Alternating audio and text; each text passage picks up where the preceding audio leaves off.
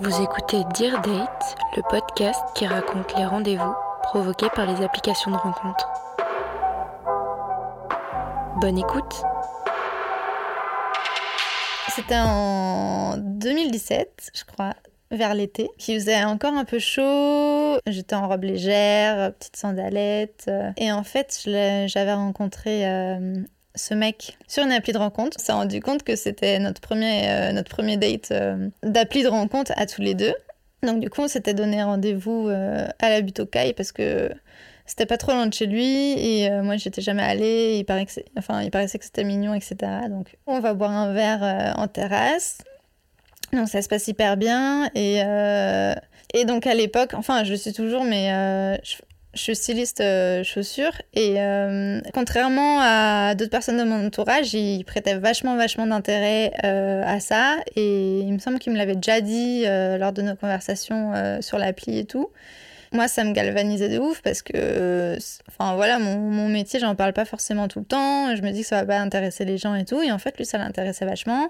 Et d'ailleurs, enfin, on se rend en se rendant compte que bah, je correspondais à mes photos et qu'il me trouvait jolie, etc. Euh, il m'avait même dit que si j'étais venue en talons hauts, euh, j'aurais rendu carrément fou. Moi, ça, ça, me faisait kiffer parce que bah, c'est quelque chose qu'à l'époque qui, me faisait qui, qui, me faisait kiffer. Que de me faire belle, ça, ça produise un, un effet sur autrui.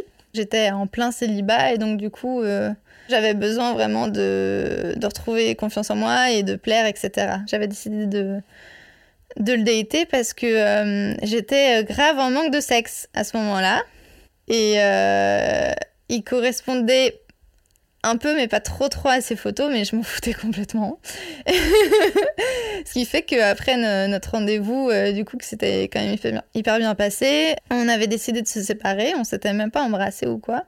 Et en fait, dans le métro, je me suis dit, c'est pas possible, en fait faut que je le ken. Donc euh, j'étais sur le retour pour rentrer. Euh, bah, à l'époque, c'était chez mon père. J'ai pris le métro en sens inverse. Je suis allée euh, chez lui. On s'est posé dans le canapé. Il m'a préparé de la citronnade et tout. Il était tout chou et assez attentionné et tout. Moi, ça me faisait du bien.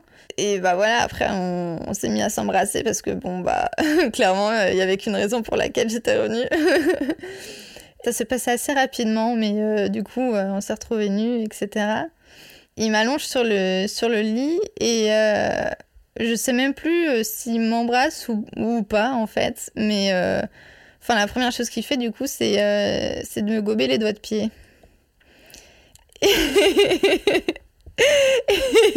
et, du coup, je le laisse faire parce que bah, déjà, il m'a pris par surprise. Je m'y attendais pas du tout.